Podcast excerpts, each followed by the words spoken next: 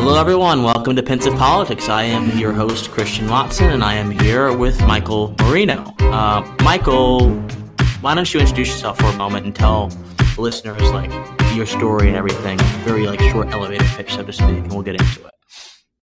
Sure. Yeah, so I kind of got my name on the internet um, twenty nineteen January, when I uploaded a video of me in a high school debate round my senior year, um, getting disqualified for quoting, uh, quote, white supremacists such as Jordan Peterson and Ben Shapiro. Um, this was in response to uh, our Latina opponents basically telling us that they were justified in using an abusive strategy in the format of debate against us because we're white and white people have power, so it doesn't really matter. Um, so, of course, we quoted Jordan Peterson and Ben Shapiro, because you have to quote people. That's like a format in debate. It's really expected. And so they make those arguments very well. So we quoted them. Then the judge stopped the round, said that we were causing psychological violence, you know, the whole, the whole stick. And then we uploaded it to YouTube. Uh, the, it got picked up by the Daily Wire. I think the video is sitting at about eight hundred thousand views right now. So um, yeah, that put my name on the map. And then uh, I kind of had a second controversy about five months ago, uh, about October, end of October, where I joined the Weber State debate team, went to college freshman, and it was about essentially the same thing. The professor was pushing these very anti-white, critical theory, cultural Marxist positions on the class, um, and, and clearly not in the a fashion of trying to teach debate or just entertain positions, but pushing it on students and not allowing you to debate against it. So I recorded those with my phone as well and um, uploaded them to YouTube and had a similar outcome. And so I, uh, I'm hated by many, but I'm also supported by a lot. So absolutely. Uh, uh, absolutely, I think. And I think that anyone who takes a stand is naturally going to be hated, no matter what they're standing on, standing on, and no matter what they're standing about, really. Because about it, a lot of people, and I've, I've, I've noticed this, are not very comfortable when someone is assertive. Uh, sometimes uh, yeah. being assertive can be a positive thing. Sometimes it can be something that you need to rein in in certain circumstances. But when you, but you when you are assertive, number one, you already uh, touch a sense of a tinge of discomfort within someone else's mind. Because then, if they are not naturally assertive, or they have an, an ego complex, which I believe some of the people you were dealing with in this controversy certainly did, they will mm-hmm. feel threatened by you. Then when you when you compound that assertiveness with uh, With, with with moral justice, with standing on a morally just position, they will just absolutely go berserk, and they have gone berserk in your case, and we'll talk about that in a moment or so. Um, but I just want to thank you for taking a stand, and thank you for not backing down or not being quiet, because unfortunately the collegiate debate world, uh, and I, I know this all too well, is not open to people who want to take a stand on things that actually uh, matter to them. You can only take a stand on things that matter to the dominant narrative. So it's almost in a sense, they expect you to be parasites, to leech off of a overarching standard that you may or may not purport personally, all to help the sort of hierarchy of uh, a- academic, um, I guess, uh, fraud in that area uh, elevate itself, something of that sort. Uh, would you say that's correct? Would you say that's a correct assessment of um, what they're trying to do when they uh, have these sort of dominant ideologies uh, going into uh, going into this practice? Because, like for example, in your case, uh, your professor wanted you to argue that space did not exist, and that was an illusion created by white folks. So, I mean, these these these these ideologically slanted positions in the collegiate debate seem to me to be a simple product of the desire to parrot something, not the product of desire to find the truth. What say you? I would say that's exactly right. Um, they don't actually care about debate as an activity at all. They are leftists first before anything else. Um, and I don't even think they're debaters second. Many of these people, um, they're not even good debaters. They just win rounds by virtue signaling and calling their opponent racist. And if they get lucky, which they often do, their judge is a college student who thinks that that's sufficient reasoning. Um, so that, that's essentially what, especially in the collegiate level of debate, uh, about seventy percent of arguments from my observation, don't quote me on that, there's no official study, but it seems like about seventy percent of the arguments being made are usually critical theory or, or performative or the types of um, sophistry where, um, so for example, the professor said that outer space isn't actually outer space, it's the space that your body's in, right? Because there's space all around us. And so if you put restrictions on that, you're putting restrictions on my body. If you put restrictions on my body without my consent, then you're raping me. And then I was like, well, that, that's not true. Space doesn't mean the space in your body. It has a specific meaning in this topic. It refers to outer space. And then he's like, well, now you're raping me with words. And so you can see that, like, mm. this is what I mean when I say sophistry. It's not actual pure reasoning. Uh, it's just non sequiturs. They find words that sound kind of similar to other words, and then they kind of use those to go, do a do a gotcha and condemn you as a racist, link you into racism, as they would say. But um, yeah, that's exactly right. They don't care about debate. They don't care about truth. They care about learning how to virtue signal and parrot their uh, ideologies. Oh, precisely. Uh, so what have you done recently? Uh, I believe you're working on a project. What have you done recently to stymie the tide of academic conformity within debate? How are you sure. seeking to change debate from the groundswell of slanted thought, it's not an ideological thought that it is right now, and something that is actually meant to be? What are you doing? So I actively go to tournaments when people allow me to. Uh, what'll happen, you know, a lot, it's happened a lot already, is I'll go to a tournament to volunteer as a judge. Um, because the thing about debate is the vast majority of the judges are not paid. They are volunteer judges. So they're usually parents. So if I'm going to a debate and I'm in high school, I ask my mom to come judge because my school has a, a quota of how many judges we need to bring per debaters. And so kids are doing that, and that's great. But the problem is that the, the parents have absolutely like no idea how to judge. And so, you know, if you're a good debater, you might win the argument, but the, you know, mother judge who never has never watched an actual debate in her life, besides like a, a, a politician presidential debate, um, she's going to vote for the other side because they were a better speaker or had a, they were dressed uh, more professional, you know, um, you, you just get screwed if you have judges like that. And so I try to, you know, I understand that because that happened to me a lot in high school when I debated. And so I'll I'll volunteer my time for free. I'll go down to tournaments because I'm a qualified judge. I understand debate at a very deep level. And so I'll I'll go down there to judge. Um, but, you know, I'll go down there volunteering my time. Sometimes I'll drive an hour out, you know, from like my house. And then I'll get there and they'll tell me to go home because there's so many coaches in the debate community that think I'm like a white supremacist. Or I, I've even heard people say that uh, they heard another coach accuse me of being a pedophile. Uh, absurd stuff like that. What? Yeah. Oh. Yeah, yeah. I, I'm a. I'm a. I, I don't. I have no idea where they could ever get that. Um, I. The only thing I could think is maybe because just a year ago I was in high school and you know like I didn't too. I did not do too bad in terms of flirting with female debaters. You know, like it's a pretty good thing. so, so maybe now that I'm like out of high school and some of those um students are a year behind me and they're still in high school. Maybe that's what would give them a, I have absolutely no idea how they could call me a pedophile though. But, uh, uh, yeah. And so my, oh. my point in, in saying that is that, um, that's something I do is I go to tournaments and when they do let me judge, and that's even hard too, because most coaches won't ask me. They're just, they don't want anything to do with Michael Marino. My high school, um, coach, she doesn't associate herself with me. I was supposed to coach for the school, but I mean, towards the end, she kind of stopped liking me. And uh, I think she's very afraid to do anything with me now. But when I do have the opportunity, I'll judge at tournaments um, to help out.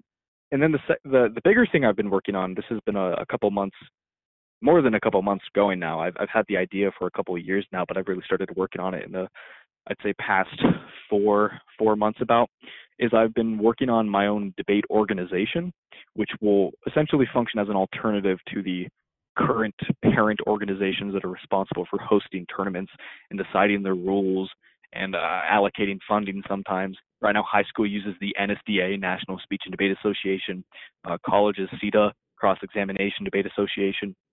And so the problem with both of these organizations is what I described at the beginning is that there's no standard of judging. They let anyone judge. And essentially, a, a, a judge could disqualify you or vote you down for any reason they want. Like what happened to me is, well, he heard Ben Shapiro, and he's a liberal college student who thinks that Ben Shapiro is somehow a Jewish Nazi, um, and so he drops me for racism. Yeah, and, and yeah, quite the quite, quite the oxymoron.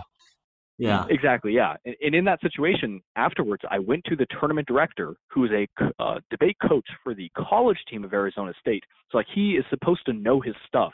And what he told me and the other um, tournament director is that I should learn how to conform. and that it was my fault because I knew that that judge had biases, and so I should have played to his biases. Like, that's how most people, most coaches in the debate community, or at least half of them, think about debate. Because of that, the debate organizations have taken no stance on judging. Their position is, you just decide who wins the debate, and we're not going to tell you how you do that or what ways you can do that that are correct and what ways are incorrect. Um, so that's the biggest thing that our organization is going to remedy, is we'll host tournaments with set rules, and we'll make sure that judges are qualified. And then the mm. second thing is just maintaining real intellectual diversity. In the debate community, obviously, um, if you have any position that sounds conservative or it's just to the right of the left, uh, it's going to be much harder for you. It's going to be an uphill battle. A lot of the positions you won't even be allowed to argue. Like, don't even think about arguing that gender is not a social construct or that Trump isn't racist. Um, whether or not you agree with those positions doesn't matter. The fact is you're not allowed to argue them in the debate space. And so all positions will be allowed. Uh, but yeah, right. I kind of rambled for right. a couple minutes there, but that's essentially what I've been working on. No, no, no, no, no. Community. It's this is really it's, it's really important. It's really important because a lot of folks don't really under the the, the the depth of the malevolent thought and the conformist, uh, you know, gospel that rivets through the currents of academic debate. A lot of folks just really don't get it. A lot of folks, in fact, who are outside of the world of debate, especially collegiate debate. In general, a lot of them are just like, well, you know, um, debate is a good thing. Debate is something that we need. And if you are doing good in debate, you must be a very good persuader. But in all reality, as you have shown, that's just not the case, right? It's not the case. Yeah, yeah. Yeah, exactly. And and there's so many people, like, like really debate has stopped being what it's supposed to be. I know, I know lots of people in the debate community who are black debaters who are recruited because their professors want black debaters, or at least that's how it seems. And um, they never learn how to debate a day in their life. Like, they'll be in debate for, for years, and then when you debate them in real life, they're terrible at it. All they know how to do is yell at you and call you racist because that's what they've been trained to do. So they're not actually ever learning how to debate. They're not learning, you know, the interrogation of a premise, a relationship right, to a right. conclusion, like logic. And they don't uh, learn that. They They don't right. even have to learn how to give a speech. They they can literally just give a rap song or a, a slam poem. Precisely. They don't learn and, and, anything yeah, per- related to debate.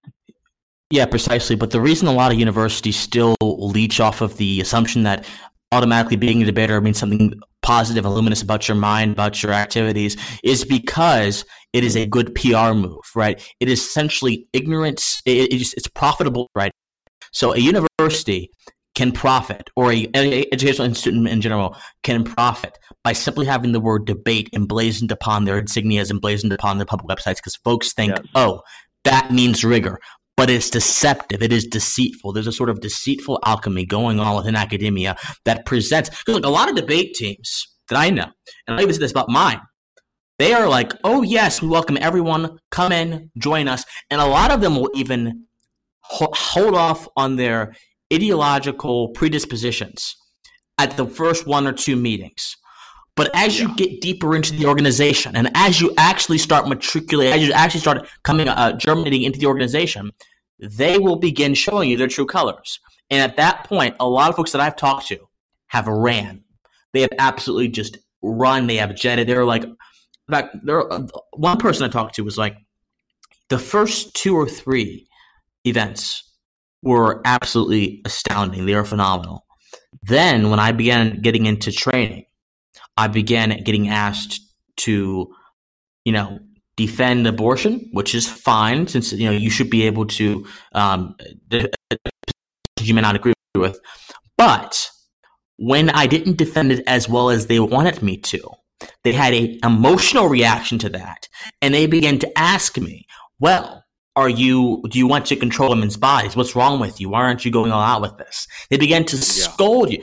That's not that's that's not the spirit of true pedagogy. That is a, that is that is a, literally a spirit of, of academic of intellectual slavery that is trying to take over, hold over that person. Because if you're actually trying to teach them to be good with pedagogy, you would just say, "Okay, dude, your argument, the mechanics, the mechanics of your syllogism." Had A, B, C, you know, that those premises or whatever, your conclusion, we're missing this, it wouldn't be, oh, you must hate women. Oh, you must hate them. No. So when you actually have this sort of emotionalism existing within debate, you quickly see exactly its true nature. And in my opinion, getting to the true nature of things, it's one of the fundamental questions of philosophy. It's one of the fundamental questions of even academic discovery. It's one of the fundamental questions of every single field that do, that, that that does with the does with the creation of things, right? So uh, even like with this coronavirus, they're trying to get to the true nature of the coronavirus so they can actually attack it, right? Uh, if you don't have that, if, you, if we, the, the fact that we don't know the true nature of the coronavirus actually yes. insulates our ability to actually affect it, which is why folks are going going mad and everything. So, but anyway, yeah. the true nature of debate is what folks are starting to see when they when they actually get into these teams and start to get in the process. What, now, my, now here, here's my question for you: when did you begin to know the true nature of debate? Like, I'm asking you to go back a few years, I guess. To, you know, imagine like little Michael, right? little, little Mike. When did like Lil Mike, like a few years ago, when you were first starting off, really begin to know, okay, this is the true nature of debate? Yeah. Um, you know, I, I joined in eleventh grade, so I'm going to have to go back a couple of years and try and think. It it was really, really quickly. I think, um, so like I've been a debater my whole life, but I didn't really know there was a sport a whole lot. So when I joined in eleventh grade, I was kind of like, hmm, I wonder what's going to happen. I wonder how, how good people are. Like I, this is supposed to be professional debate. And, you know, I, I guess I quickly realized um, that, like, it, there there's really no reason to worry about it. Like, these are just normal people doing debate. But um, one of the one of the bad things about normal people is, um, you know, I was I was familiar with the type of fallacious reasoning that normal people do all the time because I debated them my whole life. And then you just see those same types of people in debate, except now they're given the tools to to to really argue. You know, these these type of fallacious mindsets. And so I'd say, like, I really noticed, um, I guess this type of like critical theory part um, when I when I started really competing and going to tournaments. I, uh, my, I luckily I had an assistant captain who who taught me about like critiques pretty early on in progressive debate. Um, not as much as I would have liked him to, but you know I, I definitely got a feel for it, especially because I competed in varsity um, pretty much right off the bat. Um, so I, and even when I was in doing traditional Lincoln Douglas, you know, most arguments through racism would be brought up. But when I got to policy, policy, it's like, yeah, even in Utah, I'd say maybe like, depending on the circuit, about thirty percent of the time to fifty percent of the time, the argument's going to be like a critique, like a, uh, or some critical theory, uh, anti-white identity politics, feminist position. Mm. Mm, mm, I see. Wow, that's something else. And so, the, the questions I have a few avenues I'm going to get on with this, but I suppose I should choose one. So, sure. As it relates to, could you imagine an argument being made that the intellectual and academic insularity of debate may help produce people who represent and embody the nature of duality in society? What I mean, what I mean by that. So if you have a entirely conservative debate space or entirely left-wing debate space, and the society overall, as as America right now, America's society overall, despite popular belief, is predominantly conservative. Like most folks are conservative or center, center, center, or centrist. Uh, the, a lot of folks are not. A lot of leftists are in the media, a lot of leftists are in are in academia, but most people in America are middle of the road or right leaning. That's just how it is. I mean, the middle of the country in the South, they all overwhelmingly vote for conservative um, politicians all the time. So, could the argument not be made that producing people that that go against those narratives, allow those narratives to be tried, tried, tried, tried and tested in the public space? And either disregarded or kept on the behest of how well they, they, they endure scrutiny. Every every sort of uh, every process, every principle requires an opposite, right? Love requires hate for us to differentiate what love is from hate, right? Hate requires, or, yeah, yeah, exactly. So if we didn't know, if we didn't have hate, what would love be, right? If we didn't have sunlight, what would, what would darkness be? If we didn't have dark light, what would darkness, what would sunlight be? These concepts sort of have a sort of uh, a sort of symbiotic relationship, and so perhaps this ideological conformity is in that same spirit, in that same, same sim, uh, spirit of symbiosis that is required for concepts to mature and be investigated thoroughly and correctly. I'm not saying this is an, a good argument or I agree with it, but I think it is something that could be said. What would you say to that? Well, it is important for you know liberals to say their ideas. I think every idea should be entertained. Um, you know, I'm constantly interrogating my beliefs and interrogating their beliefs. Um, but the issue is when it's an echo chamber, specifically in academia, because academia is where the mainstream comes from. So whatever whatever's going on in academia, whatever school of thought is prevailing, is going to trickle down into society. So like the vast majority of people were not academics during the Enlightenment period, but the philosophical movements that happened definitely influenced the way that people thought and, and worked and acted. You know, there's still a lot of people who are pre-modern, but the point is that there's a little bit of a delay, but once that delay kicks in, you know, it's, it starts affecting all aspects of culture. And so with academia specifically, if there aren't people who are contesting leftism on college campuses, then they can just develop these theories with absolutely no check. They don't have to make sense. They can they can they can look at phenomenon um, and then extrapolate potential conclusions from those phenomenon, which is fine, right? But the problem is they're only hypotheses that leftists come up with. So they'll look at the fact that you know there are less women in certain fields, and then make a hypothesis about society being oppressive and, and the patriarchy, which is a possible explanation, but it, it's just a hypothesis at that point. Um, but there's no one there to call them on that. And even if they are, they're called racist, and so they quit academia, and then we're right back to no one calling them on that. Ah, ah. So, so, so what you're saying is that, yeah, the principle of duality and embodied within their own field, essentially. It's singularity in their own field. And, I, and I, yeah, so that's actually a brilliant point, because if they cannot even have that duality in their own field, A, how can their presuppositions be known to be correct or to be sound argumentatively?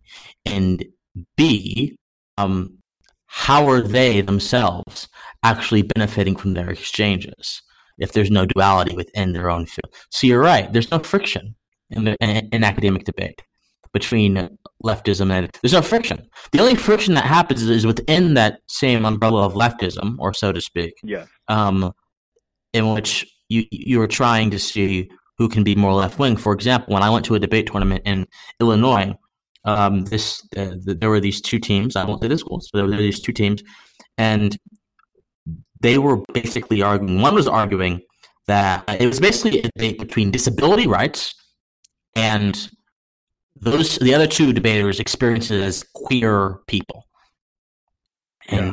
Which, l- l- l- listen, uh, I'm I'm just limiting the disclaimer against anything like that. You know, I I, I myself, you know, I'm not against that, but uh, but just from a purely argumentative st- standpoint, so much of their own experiences and so much emotionalism or emotionally charged sub subjects were injected into that space that it really became what issue matters more, and the judges themselves said, you know what.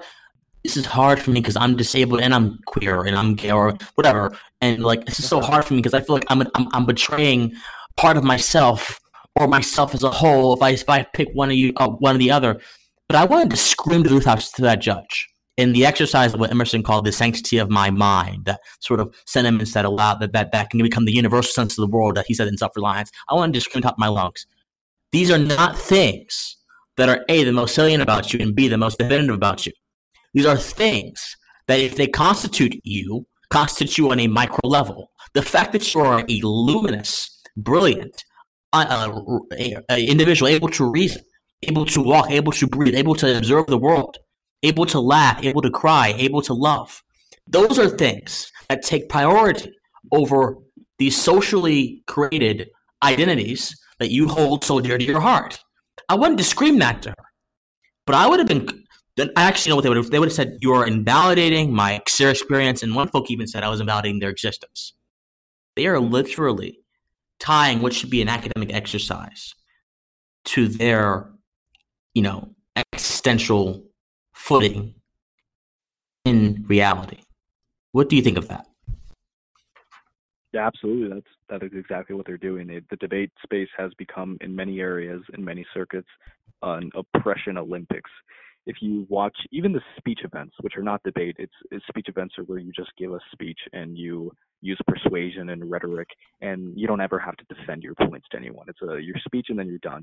If you watch the nationals and you watch, I think it's like um dramatic inter- interp, you can watch the top five. You will be able to predict without fail what their speech is going to be about just by looking at them.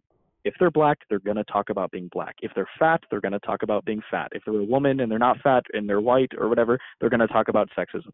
It's and like if, if there's nothing that you can tell, um, then they're going to talk about being poor. Like it's always about oppression. You will never get to nationals arguing about some conservative point, never, because it's well, what oppression can you gain off of that? Um, so yeah, mm. and, and, and it also illustrates the point before that they don't ever have to. You know, like there is some infighting. They do have to disagree with each other from a frame of leftism. So they'll both agree on the framework of, you know, oppression. Everyone's oppressed, right? And then they'll disagree within that frame, but they never have anyone to come and contest that frame. Like, well, wait a second, maybe that frame actually isn't true. Maybe we shouldn't be doing that. So, you know, that's how the echo, echo chamber works is they have a framework and then they, they debate within that framework, you know, moderate lefts to, you know, radical lefts. And that, that only like radicalizes the belief into like a super left position. It doesn't actually interrogate whether or not the framework that allowed that position to grow out of was correct. Right. Right. That, that, that is precisely correct. So it's just, this is a collegiate debate is simply what it has become is nothing more than an exercise And, and, and, and phantom problems and things that have been understood by the people in that space largely, overwhelmingly. People who stay in that space, people who retain influence in that space, people who direct that space and guide that space as integral to their experience in life. And in my opinion, that is a poor existence to live. It is a poor existence Absolutely. to live. To, to, to believe that you are bound to this earth with a, a certain a, a certain trait that literally shapes your future. That is, imagine for a moment, if the visionaries of the world, the pioneers of the world had believed that. Imagine if Magellan had decided that since no one else before him had actually been around the world, no one else had circumnavigated it, and the it would have been arduous, it would have been a lot of, the risk of death would have probably happened. Imagine if he said, you know what, I'm not going to do it. No. He and his crew did it. They died, he died, a lot of them died, but they made it. And they literally started a course for, for people to be able to hone his craft and now circumnavigate safer and more quicker. If Magellan had not done that, who is to say that we would be even able, we would even be able to operate in the world the same way we do today, as efficiently as we do today? Taking risks yeah. in the face of uncertainty is quite literally a big part of the human experience. But a lot of people in this sort of you know, oppression camp don't, under, don't agree with is that taking a risk isn't that's valuable at all. It's not a risk that puts you where you want to be. It is your it is a predisposition based upon control at all that puts you where you want to be, and that is simply defeatism squared or even cubed, actually. Yeah, yeah, exactly. And I guess you know the trade-off for them is that they don't. They don't have to worry about the responsibility that would come from making those achievements. It's like, yeah, it kind of sucks that their life's meaningless, but at least they can virtue signal and put all of the blame onto other people. And that's a lot mm. easier than taking responsibility and, and, and following Absolutely. the heroic path. Absolutely. So I want to I want to pivot over a little bit. I want to tie this, what we're talking into the corona, current coronavirus hysteria, because my goodness, I, I cannot watch the news. I cannot do anything without seeing Uh, the president making an announcement about it. it. The N F L just shut down their suspended their seasons for for this uh, suspended their season for uh, the rest of the of the time of its duration. Several one point eight million school children are actually out of school right now due to this. Uh, several colleges across the country have actually shut down campus. I mean, you said even your college did before the before we began talking. Uh, yeah, I heard one hundred fifty. Few, that's the number I heard. Oh, God's sakes! Wow, yeah, yeah. A, a lot, a lot of folks are doing that. In fact, all of Ohio's schools, I think, are being shut down. We uh, um, and by Saturday, Disneyland's being shut down.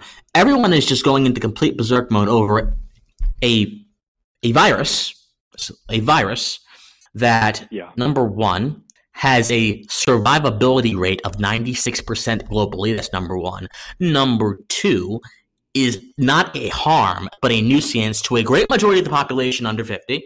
Number three is completely and utterly survivable because even the basic amenities in healthcare over fifty. And number four is not even one-tenth of one percent, one ounce, one iota of what human beings in the past one hundred years have overcame to be as great as we are right now. In the past one hundred years, we have literally created ways to challenge distance and time and interconnect this world so that our lives could be easier, better, and and and and, and more sort of like more uh, cooperative.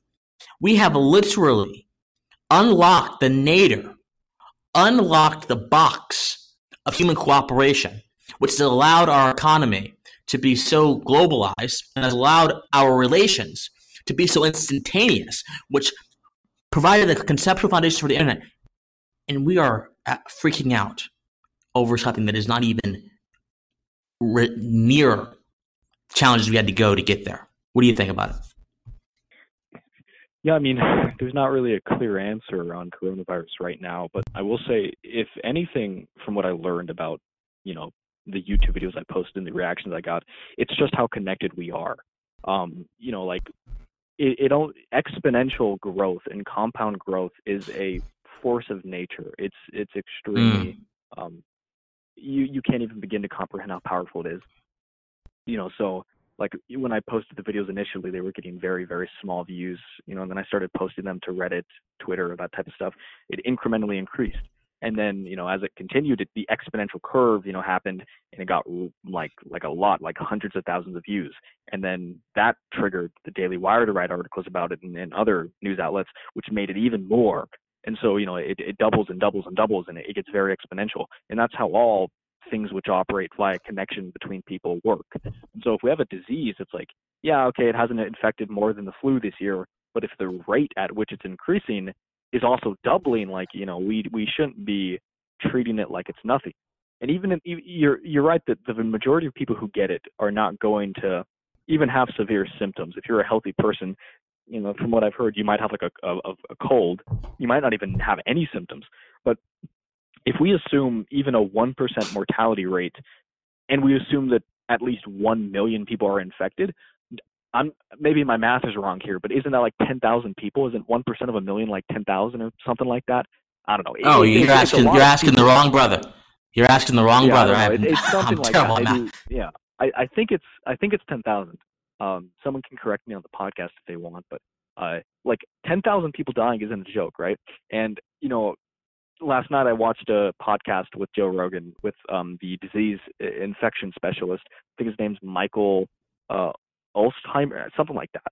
And he was saying that conservative estimates are this disease is going to infect, um, like I think he said, like seventy million people, or or, or seventy million hospitali- hospitalizations from it, or something like that, and and would kill about four hundred eighty thousand people, um, and that's conservative estimates. So yeah, I mean, that's not like a lot compared to the eight billion people we have on Earth, but it's still it's still something. Even if you're not going to be, um, you know, sick and die from it, if you get sick and you're an incubator, you could get other people sick who will die from it. So while I don't think it's like end of times, I do think it, it probably is worth, like at this point, containment isn't really possible. It's in the United States. There's five hundred forty-six cases last I checked. In Utah, there's three. But but that's only the ones that are confirmed. Um, my guess is it's probably a couple dozen in Utah right now because, you know, it takes a couple days for people to realize they're sick. So I'm thinking there's probably like twenty people in Utah who have it. And, of course, they're going to infect more before they're checked and confirmed. And it's it's going to spread. Um, again, there's lots of estimates everywhere. Um, I you know, I saw one of the banks was saying it's probably going to be seventy percent of humanity that'll be infected, which is a crazy estimate. Uh, Business Insider, they did forty percent to seventy percent. That's their estimate. Um, I think it was the H W O. They announced today that it's a pandemic. Um, so it's there's a lot of different perspectives going on about it. And I don't think we should be crazy about it and think it's like the end of times. It's probably not going to kill you. Um, but it is something to worry about, I think. And it is something to try and take actions towards controlling. And I think closing down schools in areas that do have confirmed cases might be a good idea. But I mean, you know, I'm not an expert mm-hmm. on the subject. I haven't mm-hmm. read every news article. That's just my my thoughts on it from what I know. Right. Right, right. No, look, and I, I think that's absolutely reasonable. Listen, I, I, I would be, it would be a fool's errand for anyone to sit up here and say, anyone to sit on a position, position of authority or position of, of, of ignorance and say, no, this is something not to be worried about. The problem I am trying to identify is the way in which we worry about it, or the way in which, not, not worry, the way in which we address this. We are addressing it in a, in, in a, in a, in a manner that resembles nothing short of mass panic. And mass panic can actually – it has their scientific effects. It actually weaken the immune system and actually make you more susceptible to contracting, like being seriously ill or hurt from this virus in the first place. I think that we, we should we should take reasoned, rational approaches, but we should do so calmly. We should do so in a way that, that inspires confidence and leadership, not in a way that inspires, you know, uh, debilitating uh, – the debilitating sickness of worry. That's my thing. That's my thing. Yeah. I think that look, look, look, we have to address we, we have to address this in several several ways. We have to make sure that this is contained in any way possible. I think um, uh, possible, respecting other civil liberties, of course. That's always very important because during public health crises, the government tends not to respect civil liberties. We have seen that. We're seeing that in Italy, where everyone's literally being shut down. We're seeing it in New York, where China. Oh yeah, China literally just throwing people in fucking cages, and we, we're see, we're seeing it yeah. in New York, where they're literally restricting the amount of people that can gather and move freely in a space. So, I mean, there are, are things we need to do, but we do not need to restrict people's liberties, in my opinion. But let me actually ask yeah. you this: how do you think, consistent with the libertarian principle? How do you think the government should respond to public health crises? That's an interesting question. A little notification right there. You can cut that out in post. I'll answer now. Um, yeah, that's an interesting question um, because, like, libertarianism is founded on the N A P, non-aggression principle. So you can make the argument that if you are a walking incubator and by just someone breathing in the air that you exhale, um, that they will get infected, I would say that you would be um, passively aggressing against people, violating their right in some sense. And so I could see a libertarian argument or justification for preventing people from being able to leave their house if they're truly like that. I mean, in the same way that I could see a libertarian argument for banning smoking in public, um, because, you know, like, I don't consent to breathing that toxic mess. And um, yeah, you, you can make arguments for that. I I think my, if I were, my position, libertarian perspective would be if someone is at the point where just their existence is likely to cause other people around them to be sick, um, I don't think it's unreasonable for the government to prevent them from going around other people. But that's just my first thoughts about it. I haven't really thought about what to do in case of a pandemic from a libertarian perspective. Yeah, it's it's been an issue that I'm currently developing.